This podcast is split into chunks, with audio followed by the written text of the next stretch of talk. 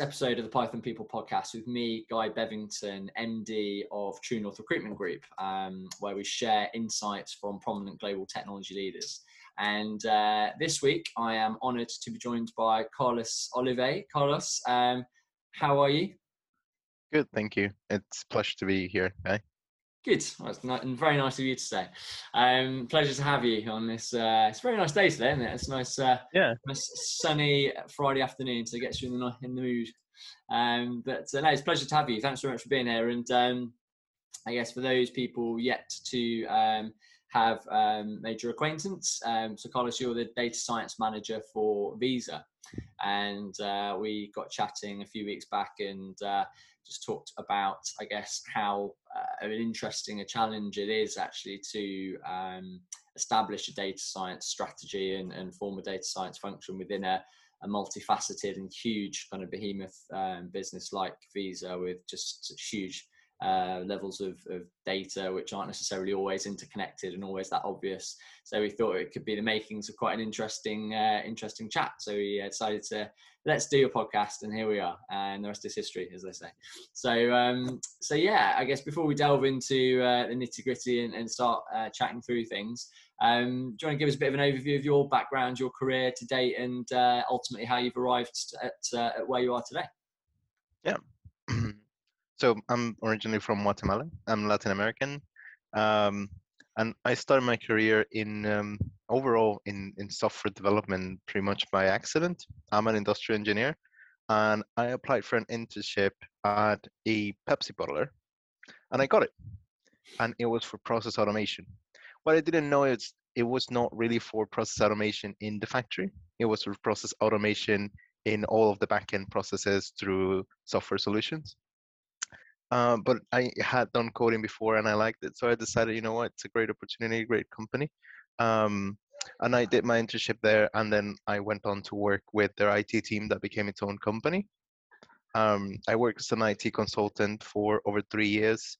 Got to work a lot more with the bottler as well as with other companies, some airlines, uh, some financial institutions, as well as some uh, fast food restaurants um, a lot of what we did was really try to make things easier for people, try to take away as many steps where, where there were errors, and also migrate from from what you used to have of ugly, gray-looking interfaces that were made for experts in ERP systems on how to input data and how to handle all of that, and rather go into you know what the overall websites are evolving, they're looking nicer. Um, this was back in 2013 so user experience was really kicking in into how how do we address um, overall the experience and making sure that every journey is useful?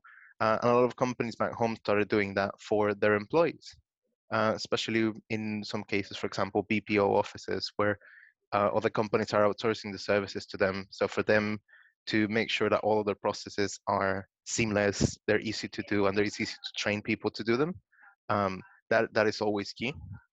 Along those lines when we started automating and improving one of the key questions was how much are we automating? And where where can we know where to automate next?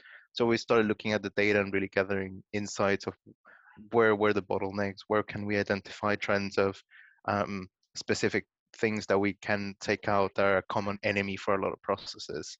Um, and that came my interest into working into data science. I moved with one of our clients, one of the BPO offices, because they had a lot of things like this. Um, worked there for a year with projects before coming to London to do a master's in data science um, uh, here at UCL in London. Um, decided to stay.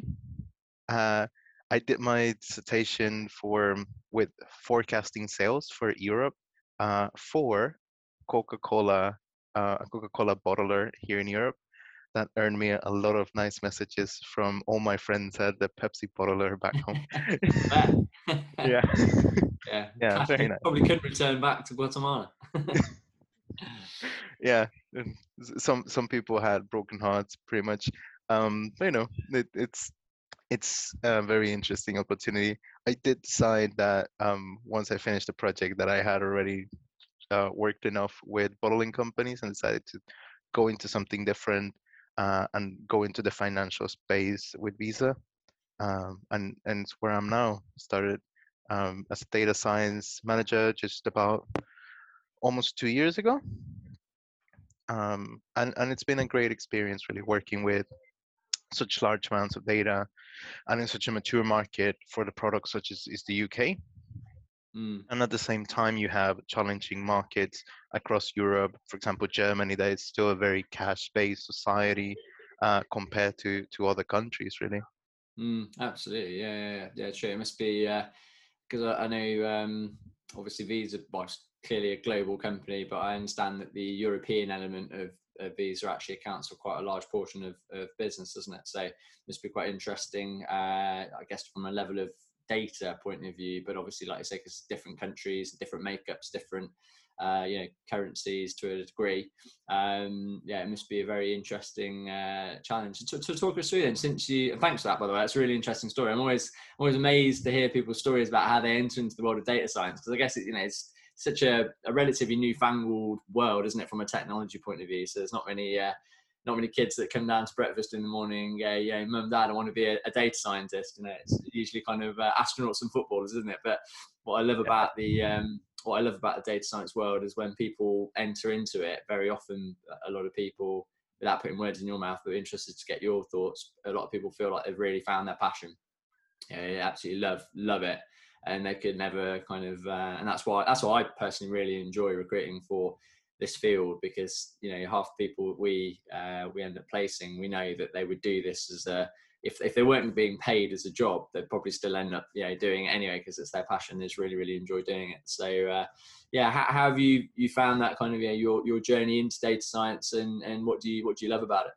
Um yeah i mean to be honest i i started working with data science b- before really knowing um what it was pretty much so it, it was really more around i think a year and a half before i came to london into thinking i want to learn a lot more about this. I want to really not you know just solutions that we find here and there that turn out in in this direction mm. uh, but learn more about it. And it was through that kind of research on what where what's the best masters that can teach me this and finding okay you know what? This whole goes into data science and all of these techniques are machine learning techniques and so on um, and it's i think overall it's very interesting how you still up to nowadays because for i'm, I'm an engineer for example so it's it's a thing that you get trained for and there are you know there's the engineering faculty and we do the same for doctors architects and so on. It's it's a career that you start in and yes you can specialize yourself.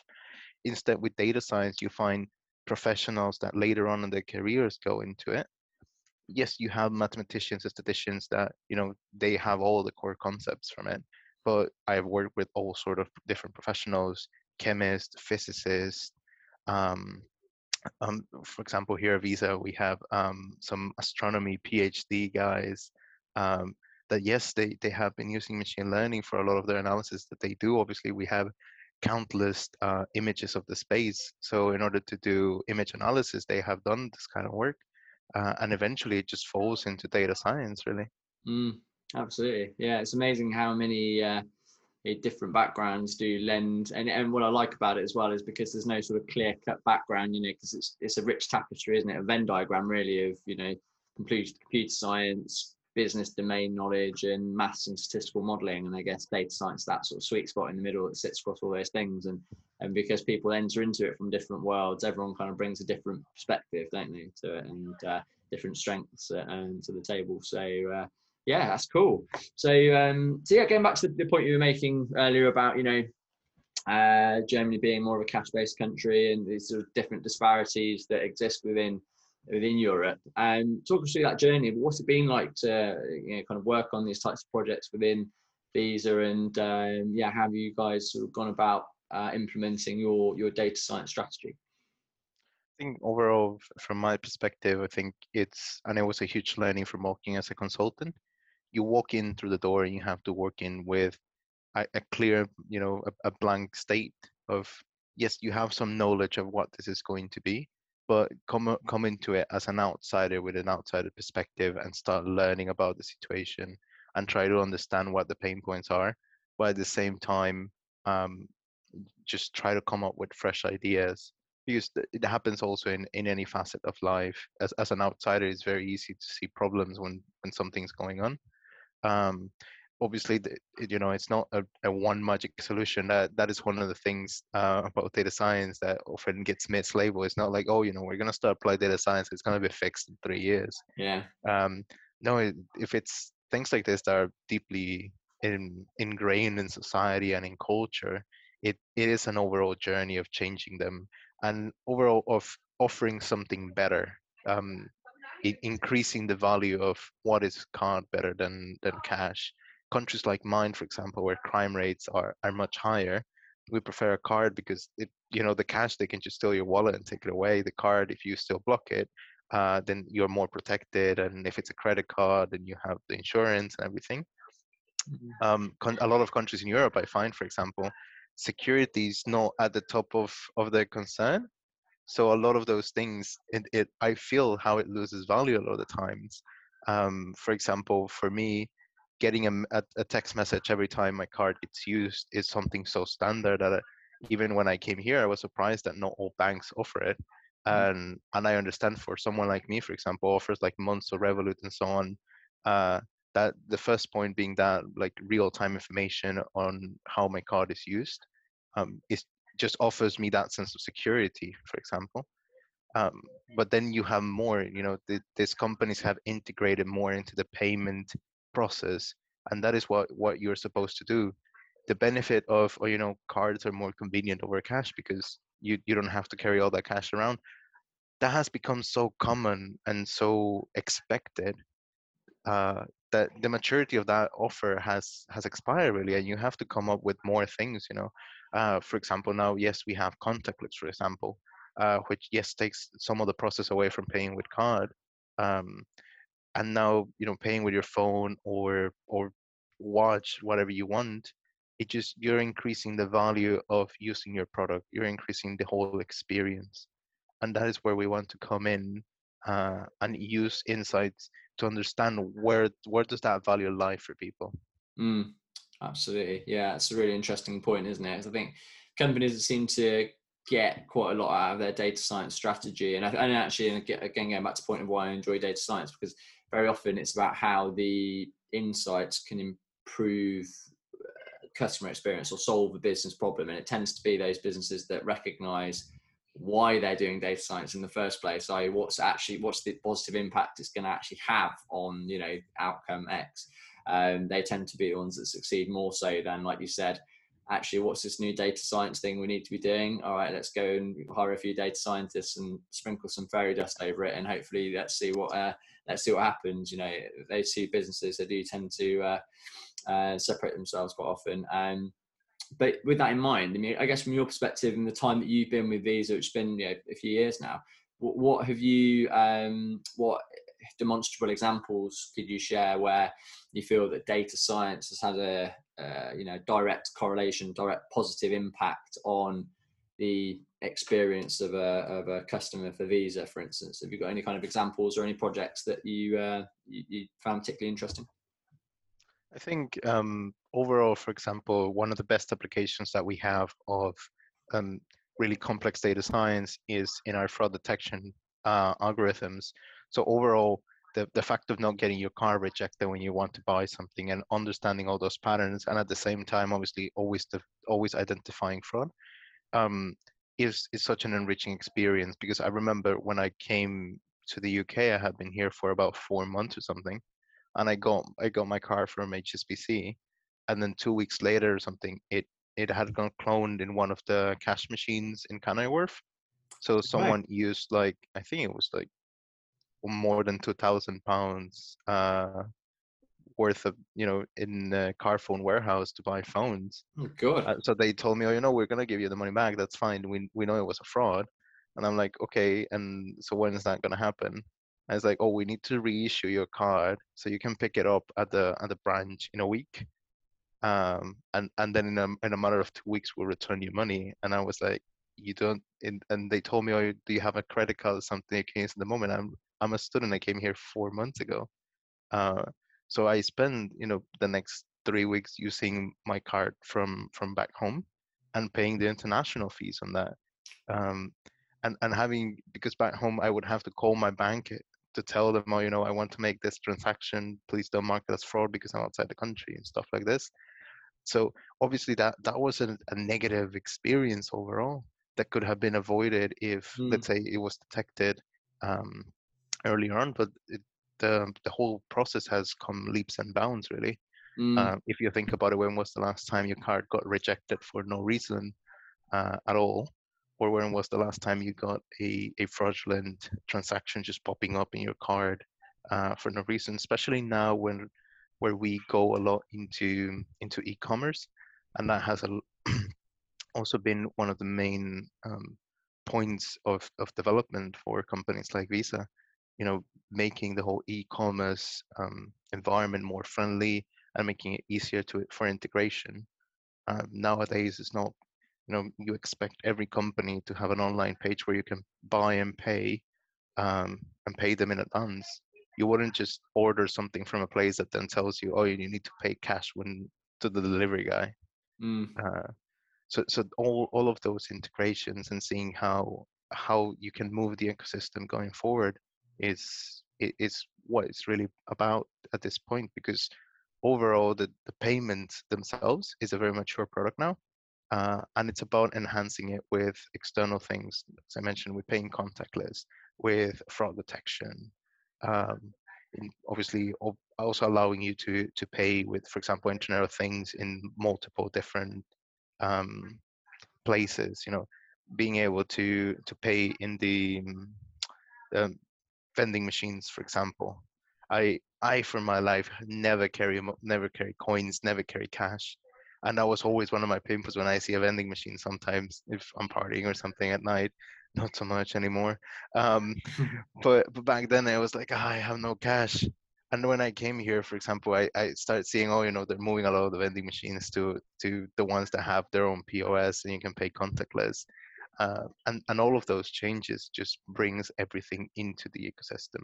And mm-hmm. you see you see other companies um, doing that. For example, one of the best things or the strong points about Apple, for example, is that you get an Apple product and it connects to all the other Apple products. You know, mm. if you have a Mac and you have an iPhone and you have Alexa in your home, uh, then you, from from those three you could start um, controlling the lights in your house, uh, your speakers, your TV. Everything could be controlled in the same ecosystem. Mm. At one at any point now, if you're already in that place, and you decide to buy a TV and it says, oh, you know, not compatible with Alexa, not compatible with Mac, you're not going to buy it because overall the whole experience has already involved you uh, and you want to just add into that one rather than move on. It, it mm. becomes like as if they were to tell you, oh, are you willing to move to another place for, for this role? The offer has to be really good for you to decide, I'll just, I'm just going to uproot my life. Yeah. i'm gonna go and look for a new flat. I'm gonna go look for you know new friends new places that i like and so on. Yeah. Um yeah. Absolutely absolutely. I mean you're right and to, talk about apple i mean they uh, i was reading a book on it relatively recently. They are just absolute masters of maximizing customer value insofar as like you say once you have one apple i mean i, I wouldn't call myself an apple fanboy necessarily um I, I got a macbook uh, a couple of years ago when i started true north and I'd never go back to a PC now. I absolutely love it. In fairness, but I wouldn't I wouldn't say I was I profess to be an out and out Apple fan. But then I look actually at how many Apple products I I own. You don't even realise I've got like seven or eight different Apple products. So you know they are they're uh, masters of of uh, you know making it frictionless, aren't they? Really, it's kind of seamless. And uh, I guess that's going back to the point that you were making earlier on about you know certainly with payments and anything to do with money. It, really what you appreciate is a frictionless kind of um, smooth process, don't you? Yeah, purely for customer convenience. Because whenever you have anything, I think anything happens from a military perspective, we have any problems with money, it is one of the most frustrating things to resolve, isn't it? Because it's your money at the end of the day, and you know it's obviously a very highly emotive thing, and often you need that money for other purposes. And like you say, when you have that kind of situation that you've just outlined there, where you're a, victim of card fraud, it must be the most frustrating thing. So, any processes you can have to improve on on customer experience and uh, just make things as convenient as possible for people and as stress free as possible from a money point of view. Um, absolutely, I can fully see the value in that.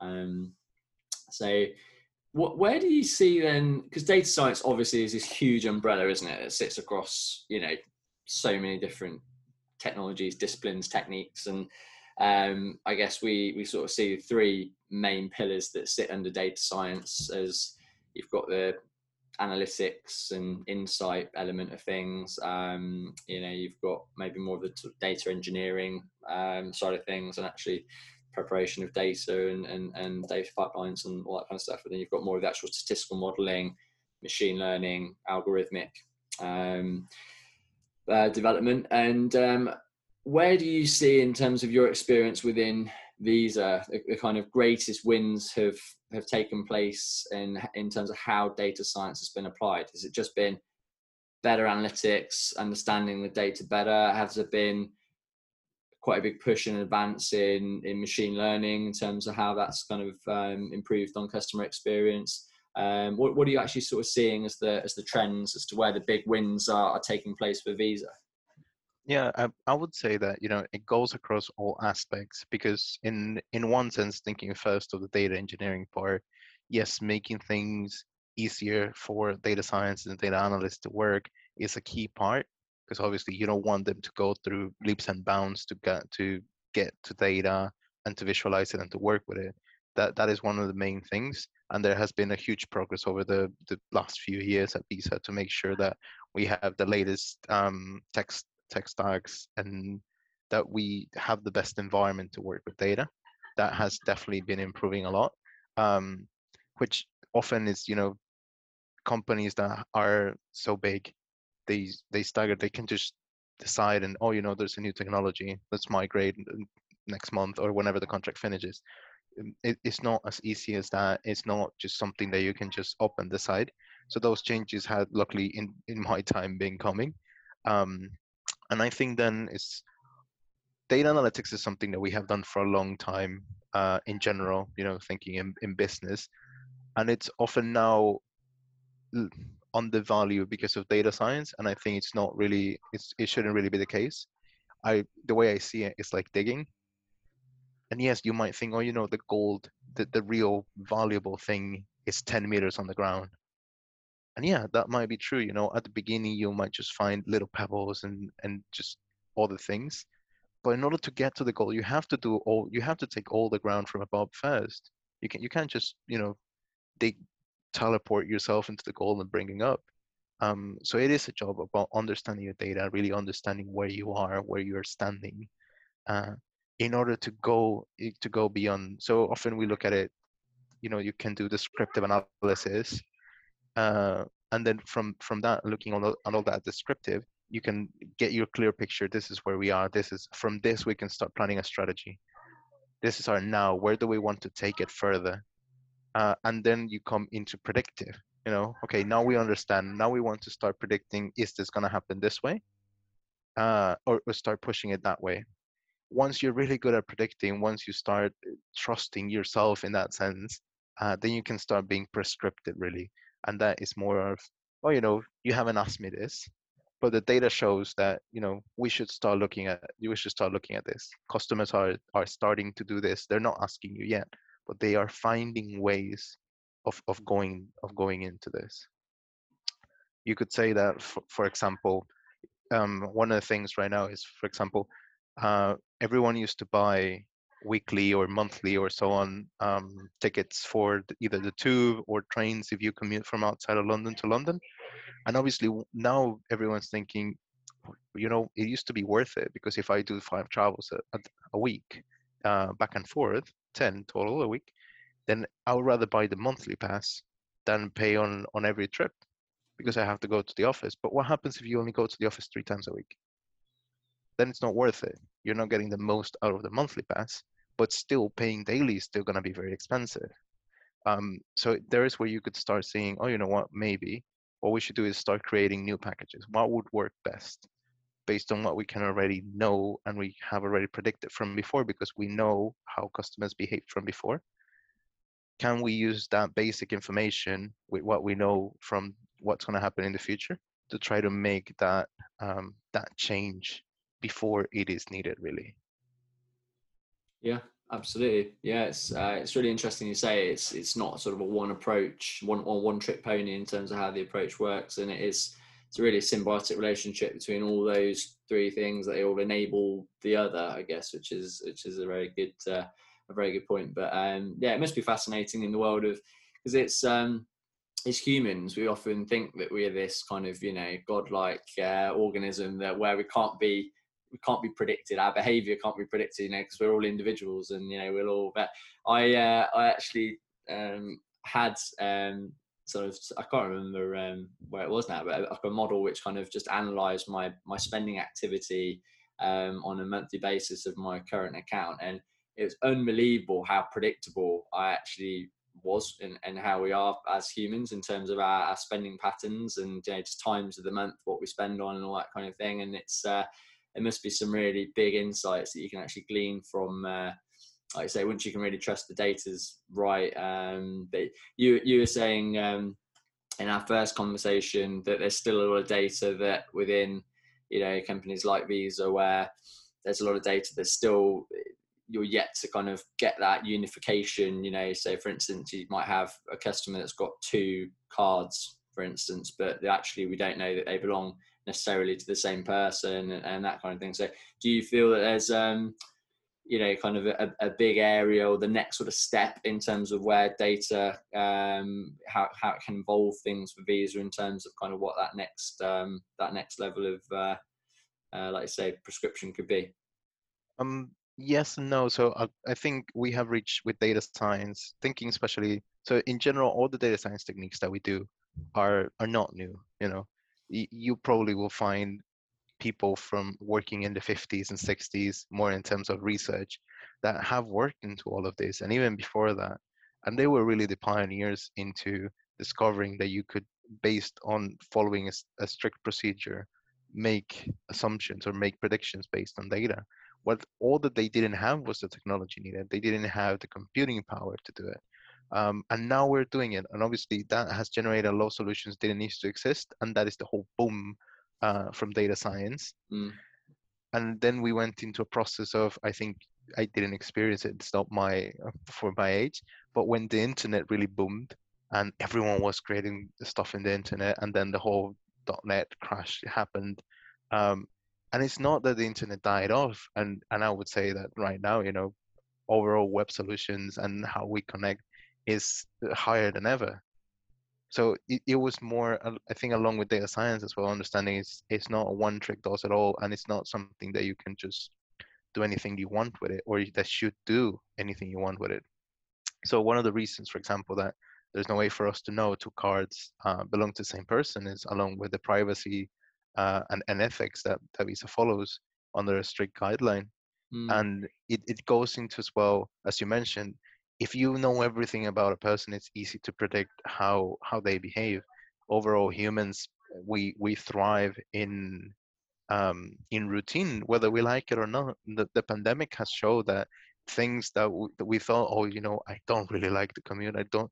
Once they're completely taken away, uh, you you miss them. Mm. And obviously, it is once we realize that we have no other option than, than uh, us right now, you think, oh, you know, I I want my freedom. I want I want all of the things that I used to be able to do. And then when you think back, even I live near a lot of the a lot of parks here in London. I didn't used to go to all of those parks as much as I do now. So it's a lie that that having that freedom allowed me to do it. I, I do it now.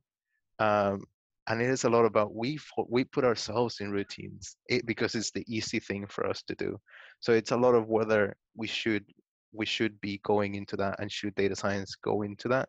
Uh, and the other thing is understanding there's a lot of value in there's often a lot of value put into what we can know about an individual. But from the statistics and from where data science usually gets its most value from it's from the aggregation really. So the the way um for example if if you tell me can if you give me every information about you uh, to train a model or if i rather know a little bit from every person in the uk i'd rather know a little bit from every person in the uk mm. and then i can predict a specific thing yes apply to you or to any individual uh, and it's because in general we behave in very similar ways. So we behave in, in a specific distribution you know. In, so in a, a lot of the examples is for example trying to predict someone's height based on a lot of things if i know everything about you i'm not likely going to guess your height if that's the only thing i don't know. If i know the height of everyone in the uk and maybe their age i'm very likely to get it right. Mm. because you're most likely to be about average height. You know you might get oh you know we got this wrong because actually this person is in the world record guinness for being the shortest man in the in the world uh, or the or the tallest. Um, but overall it's about again it's a it's a numbers game you know as long as you can get the the largest mass and get it right for them then that's what you want. Uh, and that's why learning from le- learning from the volume of data that, that we have or that other companies have is is the key factor really. Um, one of the I, I would say one of the key things that companies have begun understanding is it's not the same to say oh you know I, I do gather data and you can start doing data science on it a lot of companies i think started that way. And once people came in and themselves without you know having that prior experience i think it's not the same to say you know this library has a lot of information and you can you know all the books are indexed and everything is in there and you can go to here and you can easily there's a system to finding the book they want. That is not the same that telling you oh you know there's a warehouse with books. It's very big we we get them once a week and we just throw them in there. And when it gets full we just use a bulldozer to push them forward to the back so we can throw the new ones in. Mm.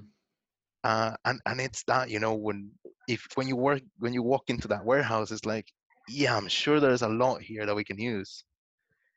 You have a, any idea how long it's going to take me to find the book i want? It, it might be never really. Mm. because it the quality of what comes in it's, it's going to be the quality that comes out. And that is also something that we must understand as well for bias. Uh that right now i think we live in a time that it's finally recognizing that there's a lot of biases that that we live in a bias world. We Mm. don't live in a fair world for everyone uh in in any sense of the world. No. um society is shaped in based on really old systems of society. Um, that have led it to be that way and it's something that you have to understand from the data um, that because it because the data has so far has shown that something is true doesn't mean that it should be true Mm. or or that is in fact correct Yeah, mm, absolutely. How do you um how do you allow for bias in yeah? Have you got any kind of demonstrable practical examples of uh, yeah from in, in your kind of previous projects in terms of um, making sure that uh, yeah that bias is being allowed for? so thinking back I've, I've never worked with extremely sensible data in that sense but just thinking situations that had happened for example um, you know algorithms that have been tried to be developed to determine whether someone's guilty or not uh, and out algorithms perform great in that sense but then you look at what data they use and if you remove race from the algorithm the algorithm performs much much poorly.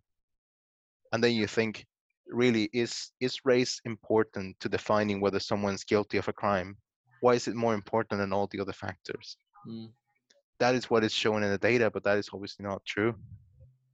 Um, what we have for example previously in working in countries like mine um, or working in multiple countries in latin america is understanding the, the cultural differences that we have and how we purchase um, and that is something that, that we often have to to take into account because um, the purchasing power is different. Same happens for Visa. For example, if if I want to identify, you know, who are the the high spenders in in our data, if I just take that across Europe, I'm uh, I'm likely gonna end with a lot of people from Monaco, a lot of people in Switzerland, a lot of people in London.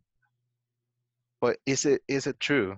Could it be that I have some people, for example, in in other areas in other countries that for their region they're actually spending a lot of money and i should still be targeting them with premium products because they do buy them it's just the fact that they are cheaper in their countries Yeah, like if you ask me for example in, in my country minimal salary is about 220 pounds. So if you, if you're making a thousand pounds and you just sell it somewhere in my country that's a lot of money.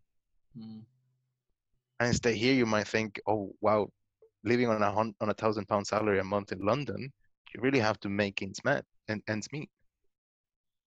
So it, it's understanding all those differences that are underlying in the data and be able to identify them and also to to catch them in yourself um, other algorithms that you see and and you can test that and it's incredible how deep it is in products that we use every day.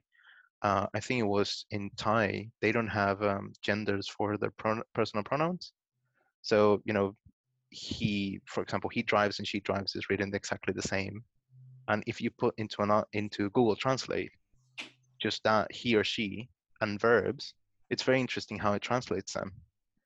He drives, she cooks. He leads, she cleans. And, and stuff like this, you know. And, and you think, how how come this thing just has has been putting by gender according to the verb? Mm. Um, and and it's probably because it reads. It's probably trained on a lot of books. It's probably trained on a lot of official translations. And yes, if you if you look historically in books, the person cleaning is probably a woman. But that doesn't mean it is true. That doesn't mean it is now. Mm. Yeah, that's a great point. Actually, yeah, it's uh, it's so true, isn't it? How the the this the, the the previous history and the structures that we have must still inform a lot of how things are predicted moving forward. But like I say, it doesn't mean it it should. It doesn't mean it's right. And uh, yeah, it's um it's interesting, isn't it? So that that kind of uh, argument sits within when you talk about AI and what is intelligence, and you know, intelligence really is allowing for uh, you know, it's allowing for context, isn't it? Really, because you've obviously got uh, you know, we've got computational power now where from from that singular aspect, all right, computers and and software, it's it is more intelligent than humans in terms of processing power and how how it can utilize data to spot connections. But like you said, without taking the context into a situation, like say between country to country and culture to culture, um, there isn't really a huge amount of intelligence there, if that makes sense. There's um, there's, there's there's black and white, cold hard facts, but it doesn't really infer much real world useful meaning, does it? Um, yeah. So uh, yeah, that's, uh, that's that's really interesting to know. But uh, yeah, I mean the bias element of things, it's obviously something that I think a lot of people aren't aware of. You know, you kind of just are, are born into a world where you don't necessarily recognize it a lot of the time. But um, I suppose most recently, it's one of those things where the bad algorithm has uh, has, has, reared its head. Um, just thinking back to how the exam results were um, declared in the UK during coronavirus, you know, off the back of a off the back of an algorithm, and how you know that was basically exactly the situation you're mentioning there, wasn't it? In terms of uh, school performance and um, geographical location and that kind of thing, and just how this algorithm essentially was was you know sending some kids down the river purely on the basis of um, you know where they live, pretty much. Yeah. yeah, it's. Uh, I think that's kind of for the for the first time with a lot of people probably raised raised the question of uh, you know bias in a in a very obvious way. Um, you know, so um, yeah, it's a very interesting, uh, interesting place. But uh, I guess on that note, I mean, uh, just uh, in closing question, what what are you what are you most excited about now in, in the landscape of AI, machine learning, and, and data science? Where do you feel uh, kind of most passionate, and uh, there's some really exciting stuff kind of yet to happen? I, I think a lot about it is is really down to to the kind of tools that we can use and how we can explain so, for example, for for quite some time, we had the issue that if you want to do the most complex algorithm that you could, if you want to get exactly the best result possible, neural networks, you know, it, and I'm sure it's a buzzword that you have heard, oh, deep learning and neural networks, and and they're they're definitely useful.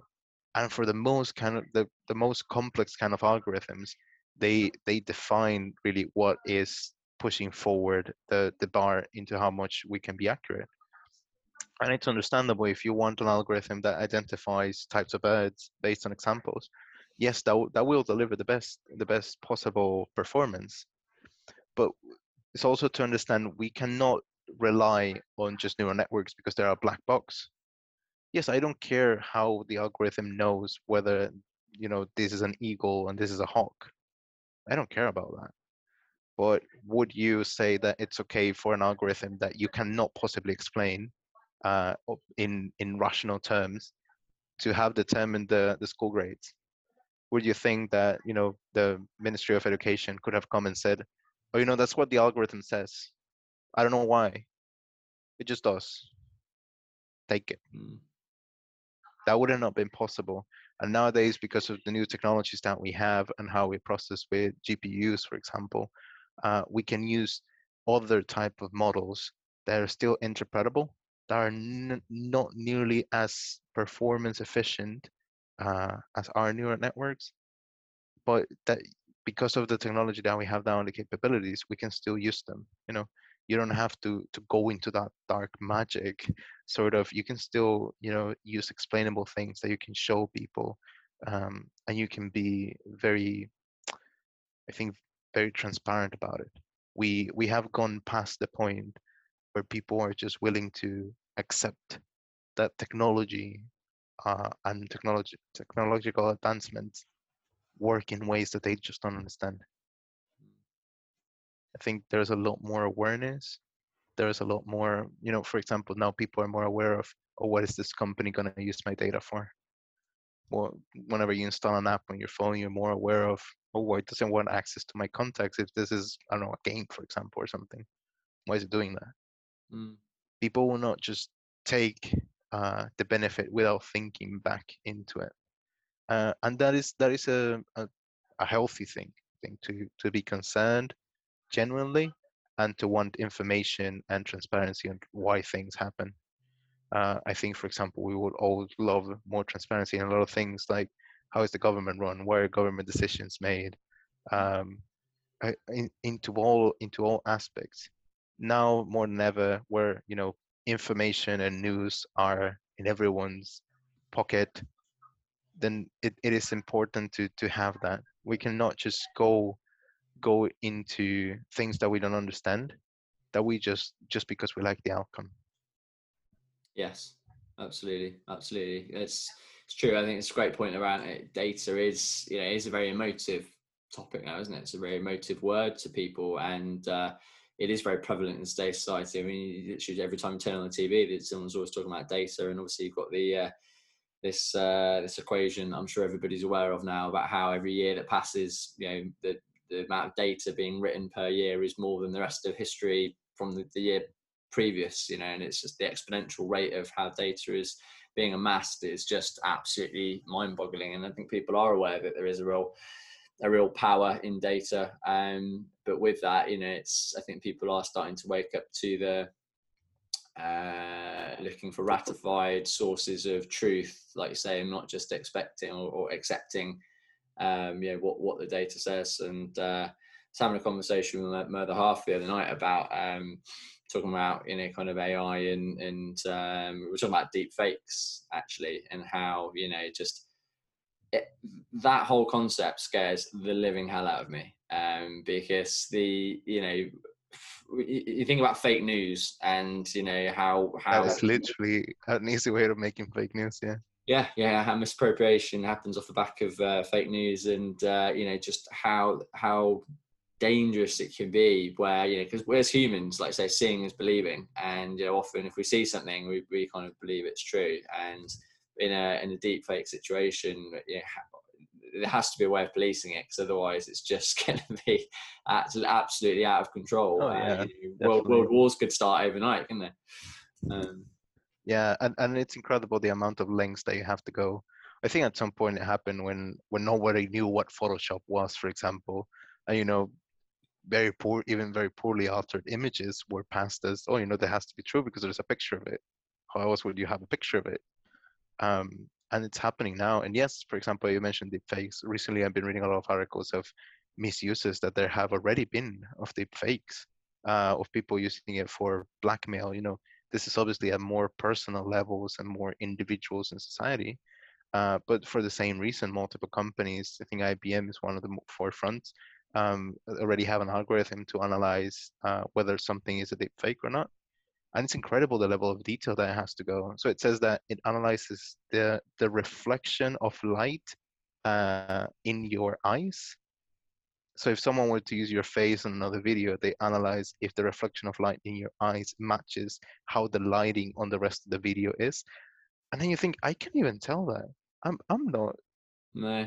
It it it will probably take an expert in photography to be like, oh, you know, yeah, his face doesn't look like it really matches the overall lighting because it's coming from like.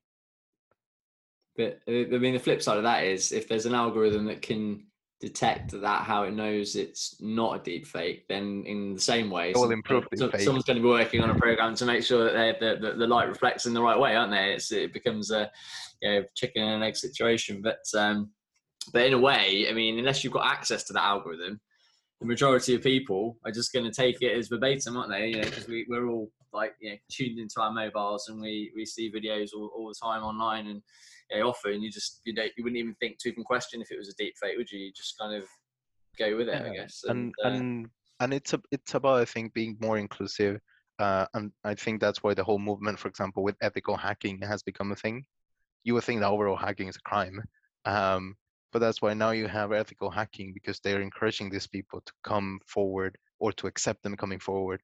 There are multiple instances, for example, of security breaches or uh, hackings of multiple devices like PlayStations and so on, uh, where the people that originally developed it, they have come to Sony or companies of the similar saying, hey, I detected that, you know, just me and my friend we were able to hack your system and make it play games for free or similar stuff. So this is a security breach for you actually. So we are here, it's documented and we're giving it to you. And companies previously, they didn't care. And you know, so this guy just tells, you know, they did it out of the goodness of their heart and just for pure curiosity and told the company. But then you tell the next guy, he's like, I'm gonna get money out of this. Mm um, and, and and that's just it. So you have to you have to embrace that that community uh, com- community value and it has shaped a lot for example on how we now work uh, with open source technologies. And and you see it. I, I work at companies where i remember one company was moving into open source solutions uh, rather than you know monolithic erps uh, that cost millions. And and you would tell them and you he would get into um, very heated argument saying, I think it's, let's say, not smart to think that a bunch of developers around the world are going to do something better than what the company has been paying a million pounds a month to get. Uh, and you know, and and from his logic, you can understand it. Uh, a multi-million dollar company based everywhere in the world with clients among a portfolio of the biggest companies in the world and then you tell someone oh you know there's something free that's actually kind of better. It, it does the same but it's much lighter and always totally free. They're, they're gonna think that's crazy because good things are not free.